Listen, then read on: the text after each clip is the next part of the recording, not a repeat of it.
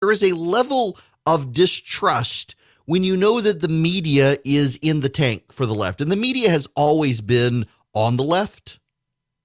But right now, they seem willfully intent on trying to defeat the president. And that should bother everyone because it means there, there are fewer and fewer media outlets that you can trust. Listen, I don't expect members of the media to agree with me on a host of things. I know they tend to be of the left, but I at least would appreciate it if they would cover my side honestly and fairly. And I know some reporters who do that, including at CNN, who recognize that they are of the left. They do have a, a bias generally, and they want to fairly cover the right. Uh, but you can see it whether you're talking about guns or abortion, mostly social issues, gay marriage, transgenderism, uh, abortion, gun control, where the media is not just of the left, but openly hostile to the right and refuses to, to honestly frame and discuss the issues. Is it any wonder people on the right distrust the media?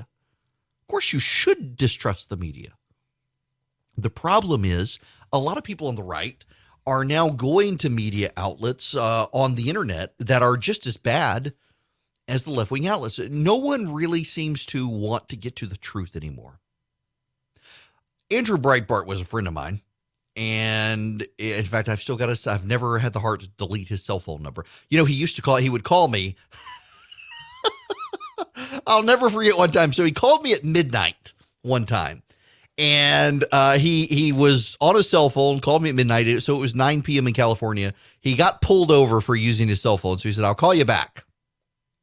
At three o'clock in the morning, my phone rings, and it's Andrew Breitbart calling to apologize uh, that he had not called me back. He had gotten delayed with the police and then got home and got distracted. And then he says, And oh, it's three o'clock in the morning your time. I'll talk to you later. And he hung up. That was everyone has a story like that who, who knew Breitbart.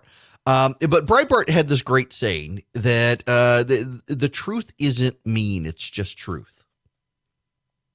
The truth isn't mean, it's just truth. The truth is neither left nor right, it's just truth. Now, you can take that truth and you can decide to do one thing or another with it. You can decide public policy on the left or the right based on that truth, but in and of itself, it's just truth.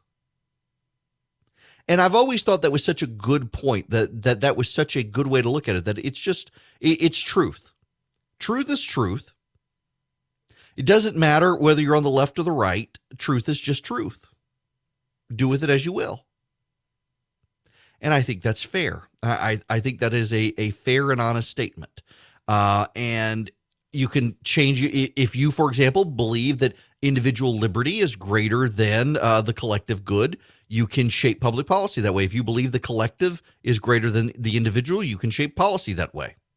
If you believe that that for example, the truth is that uh, kids in private education uh, tend to outperform kids in public education, you can do one of two things. If you're on the left, you tend to then want to shut down private education and put everyone in public schools on the theory that uh, we should not allow people to pay for advantage, and that if everyone went to public schools, the parents would be just as engaged in the public school as the private school, and that would help the public school. If you're on the right, you say, hey, maybe we should allow the kids in public school opportunities to go to private school so they can improve their education.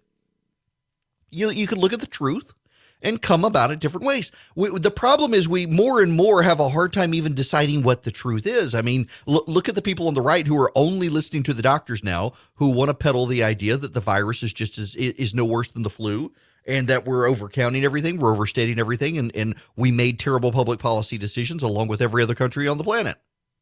Look at people on the left who refuse to even consider that now may be the time to start reopening the economy. Warm weather is upon us. People are suffering.